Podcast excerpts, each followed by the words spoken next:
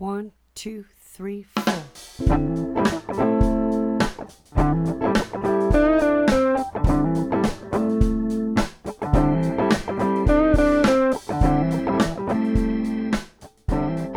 Hello and welcome to It Starts With Beer. I'm your host, Will Siss, and in this episode we meet Barb Baker, a beer connoisseur who combines her vast beer knowledge, generosity, and poise earned from years as a model, actress, and T V host to help others realize their potential in her adopted state of Michigan.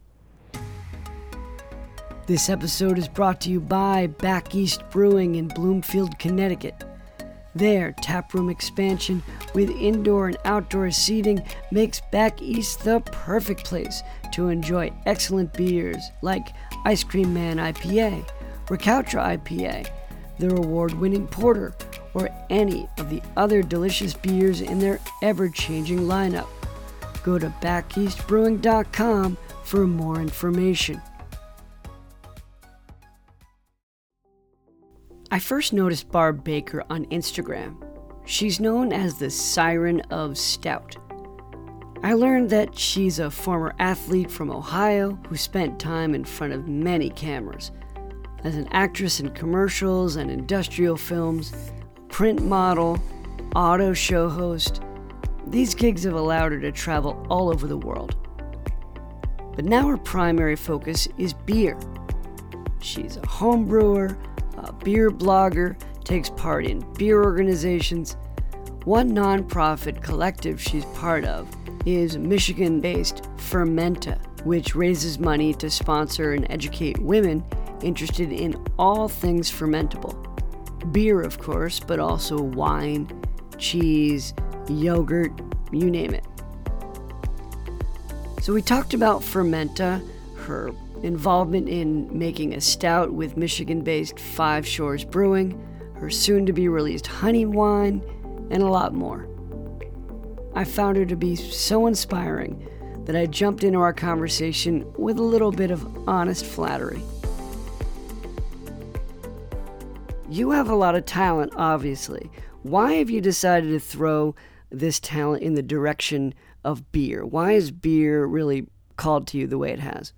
The community has really drawn me in. I mean, I've I've been a part of a lot of, I used to say I'm a master, what is it? Uh, Jack of all trades, master of none, mm. because I like to dabble in a lot of different things for at least fifteen minutes and then, then do something else. Beer is something that I got into. Everybody was so great. Everybody was so welcoming to me. And I know, I know, I know that is not the consensus with a lot of black beer people or, or people of color who are in beer, where they can say almost one hundred percent their situation was like A grade. And I can say that, and I'm like, I feel I feel lucky, I feel blessed, I feel, you know, and it's made me, it's made me get deeper into it because I have so much support from people around me to push me or for me to stay in it. That's basically it. The mm-hmm. reason I sort of jumped into beer and kept going with that is the community. So yeah, I, I, I can see what you mean by, by people are at the center of it. Yeah, well, that's, I feel like that's the reason why we're here on Earth, is to serve others, is to learn stuff, you give it back. you, you get stuff, you give it back. It's like this this circle mm-hmm. of life. I mean, that's why I do, and it wouldn't be any fun if I wasn't involving other people and giving back to other people, or, I mean, it's just, there's no fun in that. Right. Right. I mean, there, there, there's the, the idea of self-promotion, and you certainly see people you saying, look at me, look at me, look what I'm drinking, look at my haul. But what drew me to your videos and, and your posts was that it's, you know, here's what I know, but let's look in this direction. Let's let's learn about this. Thank you. You're welcome. Tell me a little bit about those, that post-college beer experiences where it suddenly became more about that scene and, and the people and the communities and craft beer. Tell me about your awakening into beer around that time. What was that like for you? Basically, once I moved to Michigan, which is such a pro-beer community here, it's hard to get beer from outside the state to distribute inside the state because we make our own beer and it's amazing. Mm. And I don't even know if I purposely went out or if they just sort of you know, we sometimes the universe just draws you to people. Yeah. So I just started interacting with or finding women that were into the beer industry. And then maybe six years ago, I mean, I've been in it longer than that because I've been home brewing and stuff like that. But about six or seven years ago, I started seeking out and, and I started meeting up with women who were beer educators. So not just beer drinkers. Actually, I kind of met up with beer drinkers before that. But then I started meeting up with beer educators and women who work as brewers or sales reps and stuff like that. And that opened my eyes to a whole nother area of what you can do in beer. Beer is vast. Like you, there's so many careers in beer, and it's just, it's amazing. So that group of women is kind of who started pulling me into the education, the seriousness. This is a business. You know, it's, it's, I don't want to say it's less drinking, but it's, you know, you can make it as technical or as education heavy as, as you want it to be. It doesn't just have to be chugging. So getting into that, I started doing the newsletter for Fermenta, and I was their first their first newsletter editor. I'm still doing it now, and now I'm the vice president. So, you know, that group of women really pulled me into the intricacies of the beer industry. Now, I find Fermenta fascinating, not just because it helps women, which is great, uh, but because it, it has so many tentacles in the sense that you're working with women who are interested in in the fermentation of sauerkraut or yo- yogurt mm-hmm. and, and such. Can you tell me a little bit about how it's broadened opportunities for women in beer specifically? As far as women in beer, we give away a lot of money. So we're heavy on education, you know, providing books and, and just giving support in, in that sort of way. So I think what we're great at and what we're what we really do best is giving people free money. We have a lot of amazing scholarships for as small a, of a an organization that we are. You know, we've given over fifteen thousand dollars in scholarships. Cool. In the last like six or seven years, that's a lot of money for yeah. a tiny group where we're continually, you know, trying to put ourselves on the map and get people to donate and get people to go, hi, there's us. There's all these national women's beer groups, but we specifically are helping the local women here. You know, we're reaching out to the local women here. I mean, I make it my business to, when I find somebody on Instagram and I realize that she's from Michigan, you know, I'll go in her D Ms and go, hey, are you part of Fermenta? Can you afford the membership? Have you, if she's a woman of color uh, or or if she's not a woman of color, there, we have a lot of different types of scholarships, some for specific, some for everybody, some mm-hmm. specifically for people of color, indigenous women, that sort of thing. And it's like, what do you want to do in this industry? Do you need books? Do you, you know, want to become a certified Cicerone? A lot of times people just don't know. So I go in there, I bother them. I tell them, you know, we get some pretty good results about that. I actually just had somebody today contact me and say, I am finally filling out the application. And I go, it's about time.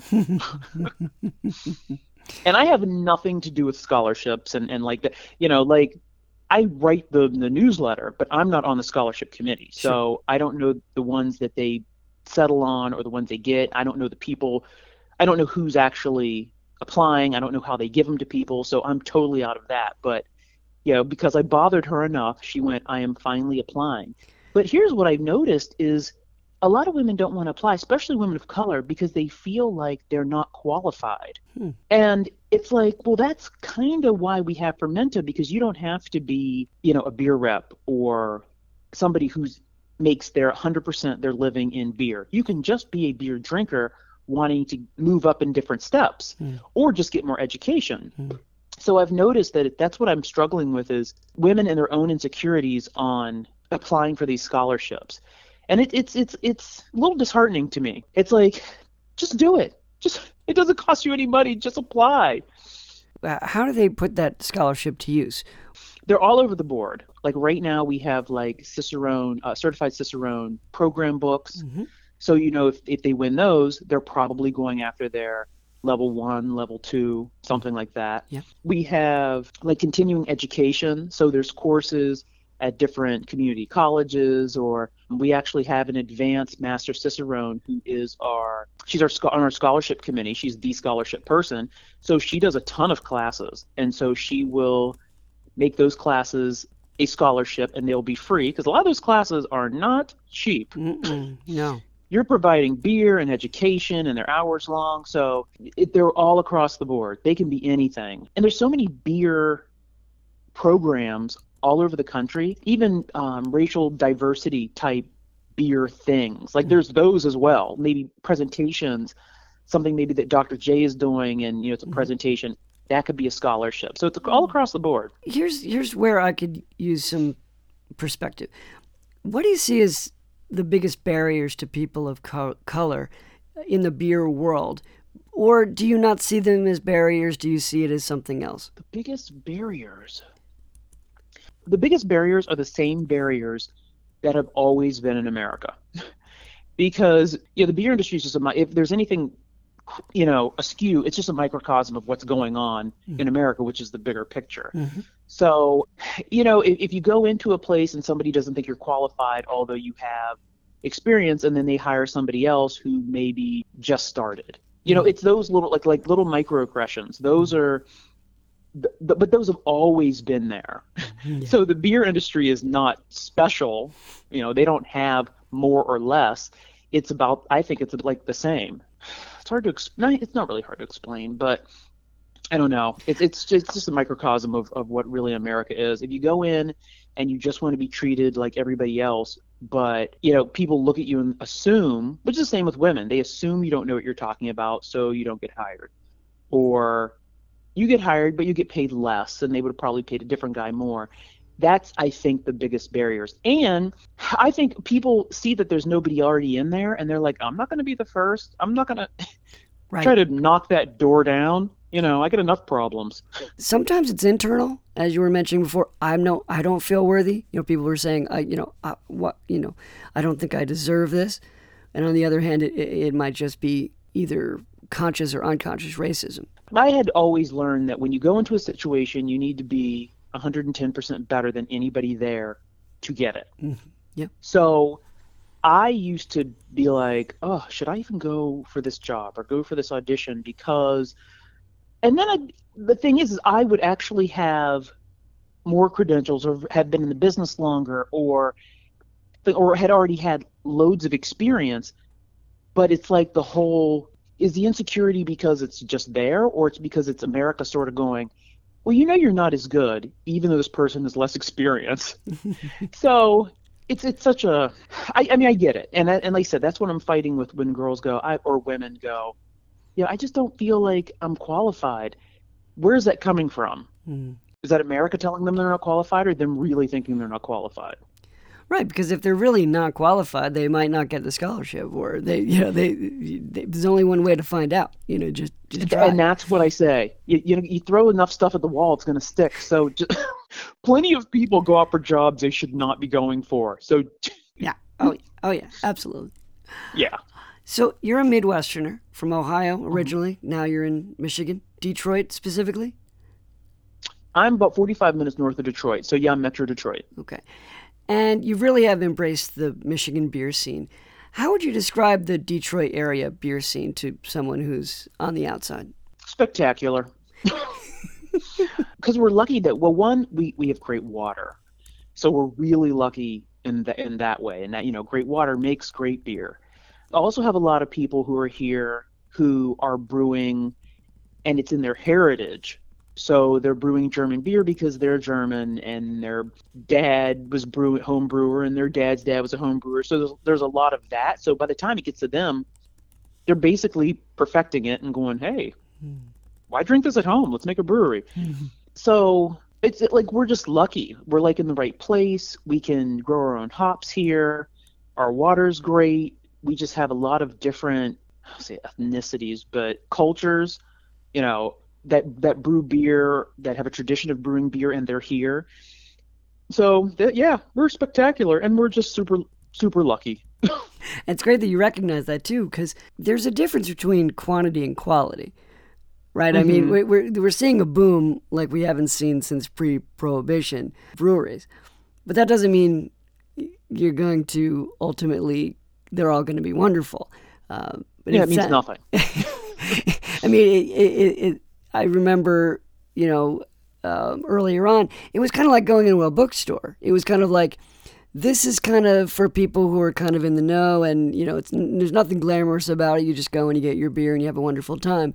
Now it's all about presentation, and, and there's it, you know, so much more money, it seems. Uh-huh. It, it seems like breweries are making these styles that are so radically off the charts to try to get people who aren't really beer drinkers to drink it, like beers that taste like daiquiri and stuff like that. Uh-huh. But have you seen that change there as well? There are a few breweries that are doing just like smoothie type beers and and stuff like that, just experimental, like really, I don't want to say experimental, but you know, like way out there yeah. beers. Michigan brewers stay truer to style here, which I like. They do they do a lot of ex- experimental stuff, but it isn't anything that's like, you know, wild and crazy. The whole beer drinking culture is now becoming, and I don't know if this is good or bad, where everybody wants something new continually. Mm-hmm. And it's like there's a lot of brewers where their main five or six things are great. Like, just have those on tap. They're amazing. But a lot of people, and I've heard this from brewers, they say somebody will come in and go, oh, so are you, what you got new? Are you going to do a hazy I P A? Which I had heard a lot of, like, real traditional brewers hate, hate N E P As. Yep. They hate them, and that's the first thing that a lot of people do when they go into it. Hey, do you have a N E P A? Yeah. And a lot of them want to just shoot themselves. So yeah. that's, it's, you know, what's new, what's next, what's best. Sure. Instead of what's your flagship or what do you recommend? I, I'd like to think that we're we're gaining new customers, new drinkers this way, and then they will discover the glory of a lager, mm. of a clean, you know. but but that maybe that's too optimistic. I was gonna say you're you're a little bit more optimistic than me. Mm. I. Yeah, I, I mean, you would hope, you know, when you say, oh, it's a juicy, it tastes like orange juice, maybe somebody will drink it and go, it does taste like orange juice. Now I like N E P A, so now I like I P As, and now I'm going to try something else. I don't really know if that's really the case. Because I like my thing is I really try to get women and people of color to try, to try, especially people who don't drink beer at all. You know, try beer. The reason I like beer is because it is made with simple ingredients, malt, hop, yeast, water.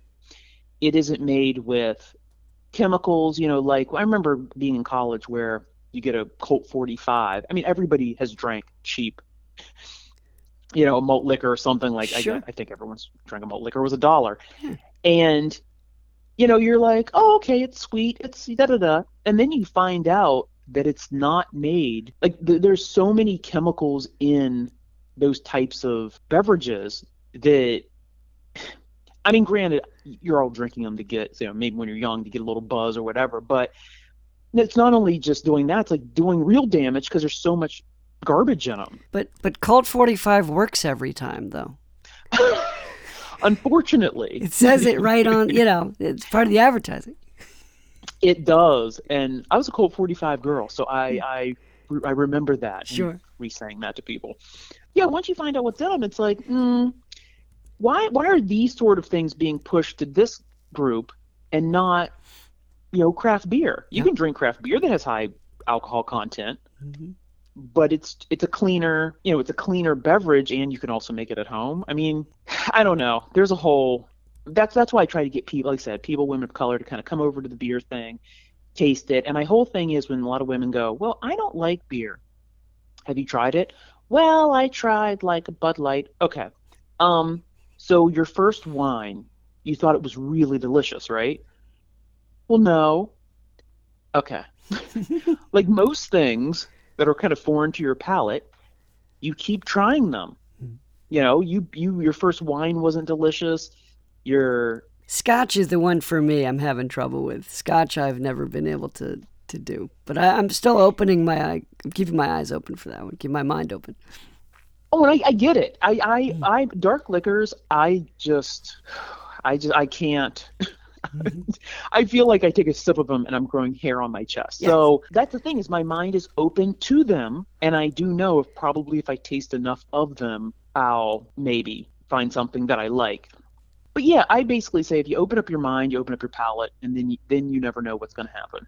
Can you tell me a little bit about Five Shores Brewing and what made you want to work with them on your uh, Siren of Pastry Stout? Five Shores Brewing is a, a great, they're great. Um, so Matt and Oliver are the owners of Five Shores Brewing. I met them a couple summers ago. Well, I met Matt a couple summers ago. And he's very community, very with diversity, inclusion, very, you know, has a sense of this welcomeness that he wants everybody to have, you know, just wants everybody to feel like they can do whatever they want. So we had stayed in contact, and then this kind of came up, and I was like, and it kind of came up organically because this is, he's already about community and diversity. So when we were kind of talking about it, I mean, it was my idea about using the beer to promote other Black businesses. He loved it. And I knew he would be somebody that would love something like that. Because like I said, he is really about community and propping up local small businesses. Yeah, I went up and brewed with them. We came up with a recipe, and it's they're just they're just great, great people. And that's it's part of my beer experience. I'm just heading hanging out with more great people. We talked about how we were so happy when we get to chatting with anyone related to beer, especially brewers. She said that during her recent beer release that she was chatting away with people with a vengeance.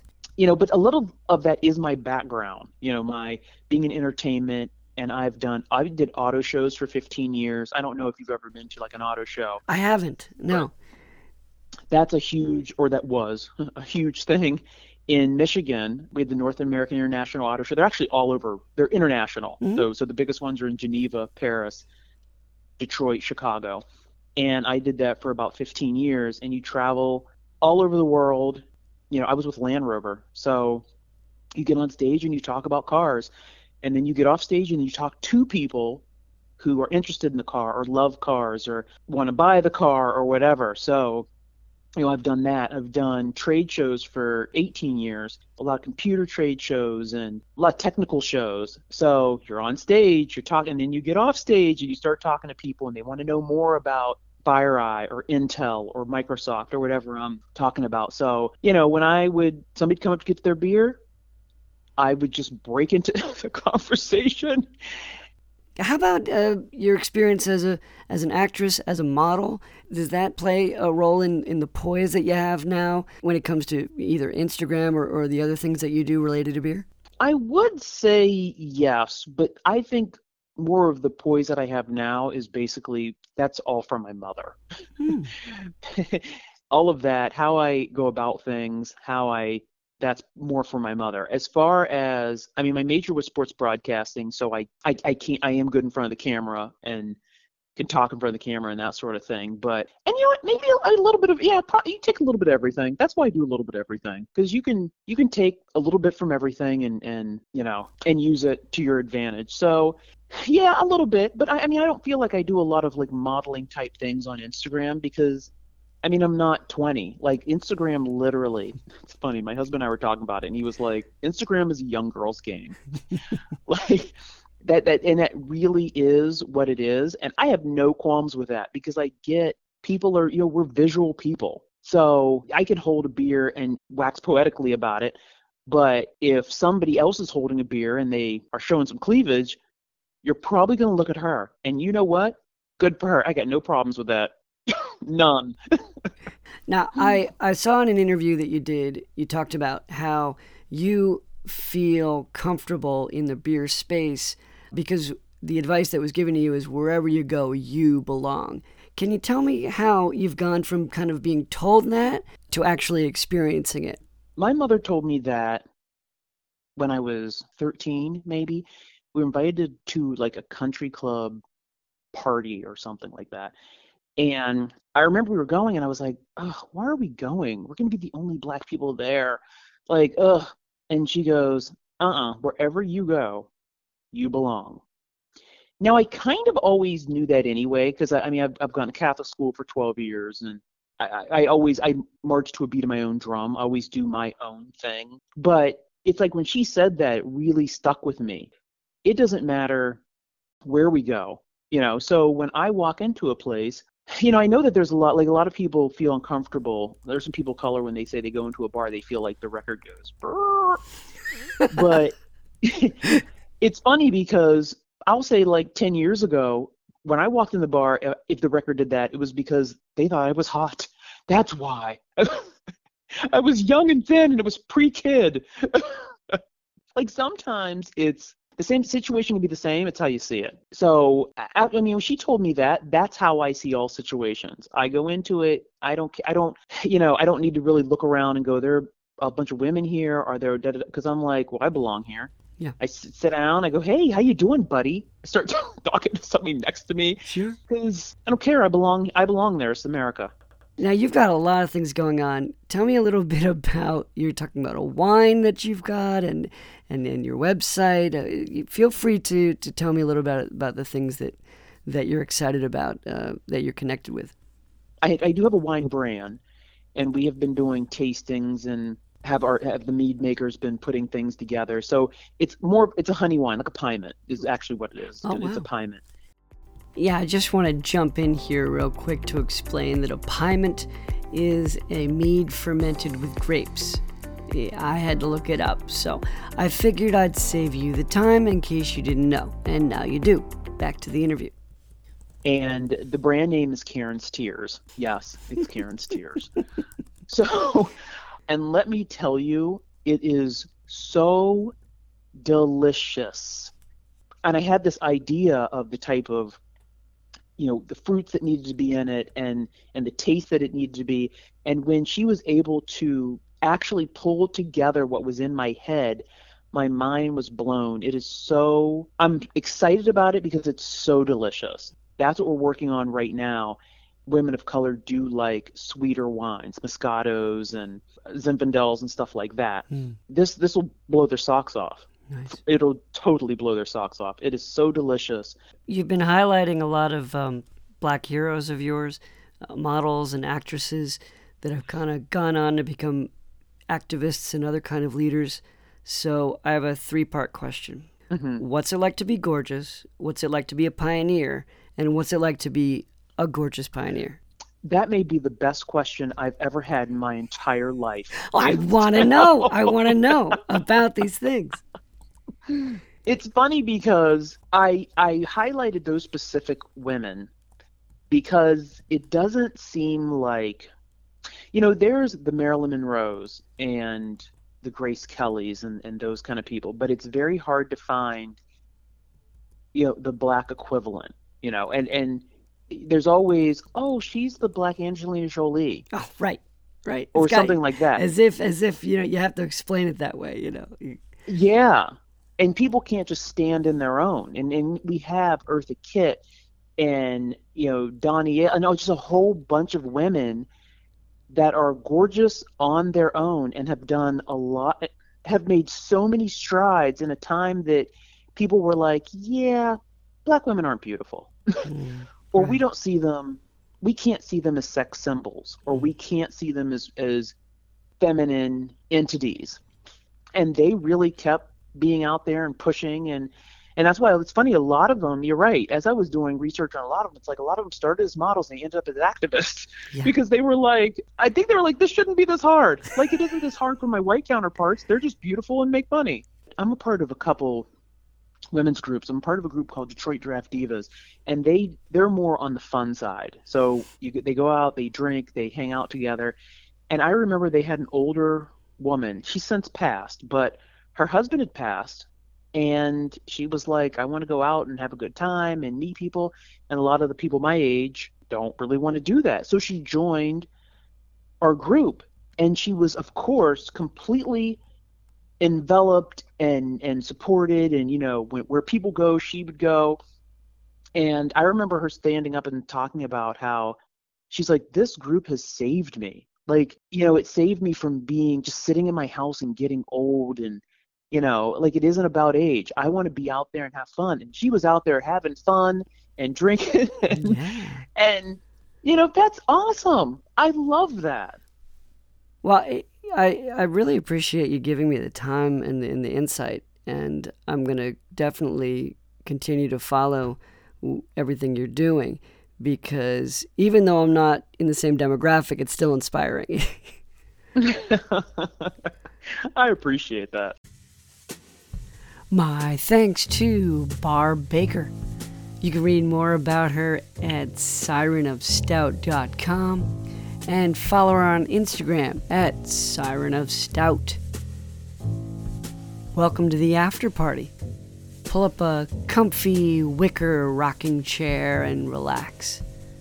Have another beer. I'm enjoying a coconut vanilla porter from Brassworks Brewing in Waterbury, Connecticut. It's nice. Smooth as a porter should be, not loud and pushy. It's got a lot of mocha notes, and the coconut and vanilla are kind of ease in, linger a little bit on the aftertaste. Nice lower carbonation. It's an easy drinking beer. Drinking out of my new Tiku glass. Yes, I got a Tiku glass because I want to be part of the jet set. You know what I'm saying? I had so much fun talking to Barb.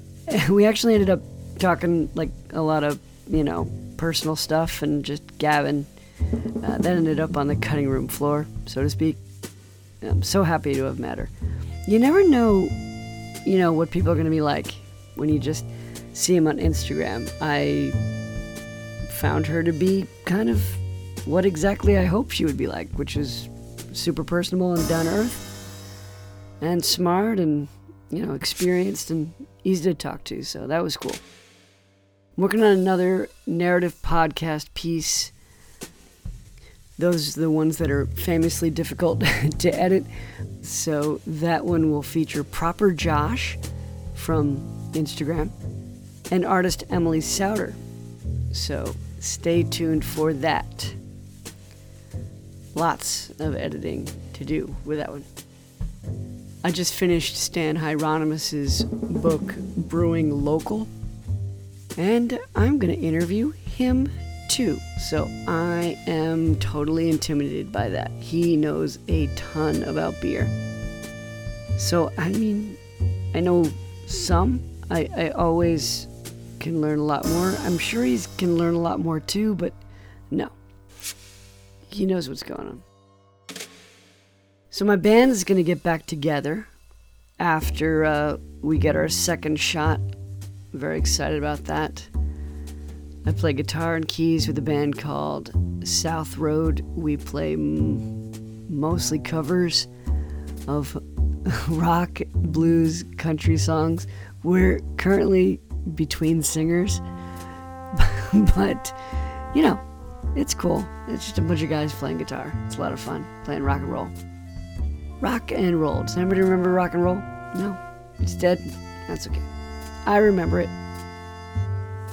It Starts With Beer is part of the Hopped Up Network. You can listen to other beer podcasts, including Share a Pint, Bitch Beer Podcast, and the Beer Man Podcast on hopped up network dot com.